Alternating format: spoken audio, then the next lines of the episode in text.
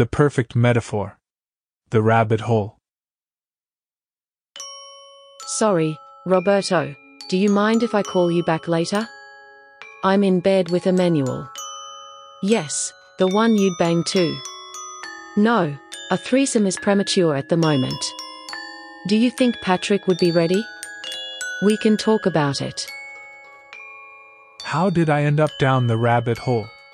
I cannot remember. At one point, a hole opened up under me and I fell into the void. Down, down, down. Would the fall never come to an end? Don't talk bullshit, Kellerman, you remember it very well. Just make a little effort. It's not a little effort, Doctor, it's an immense effort.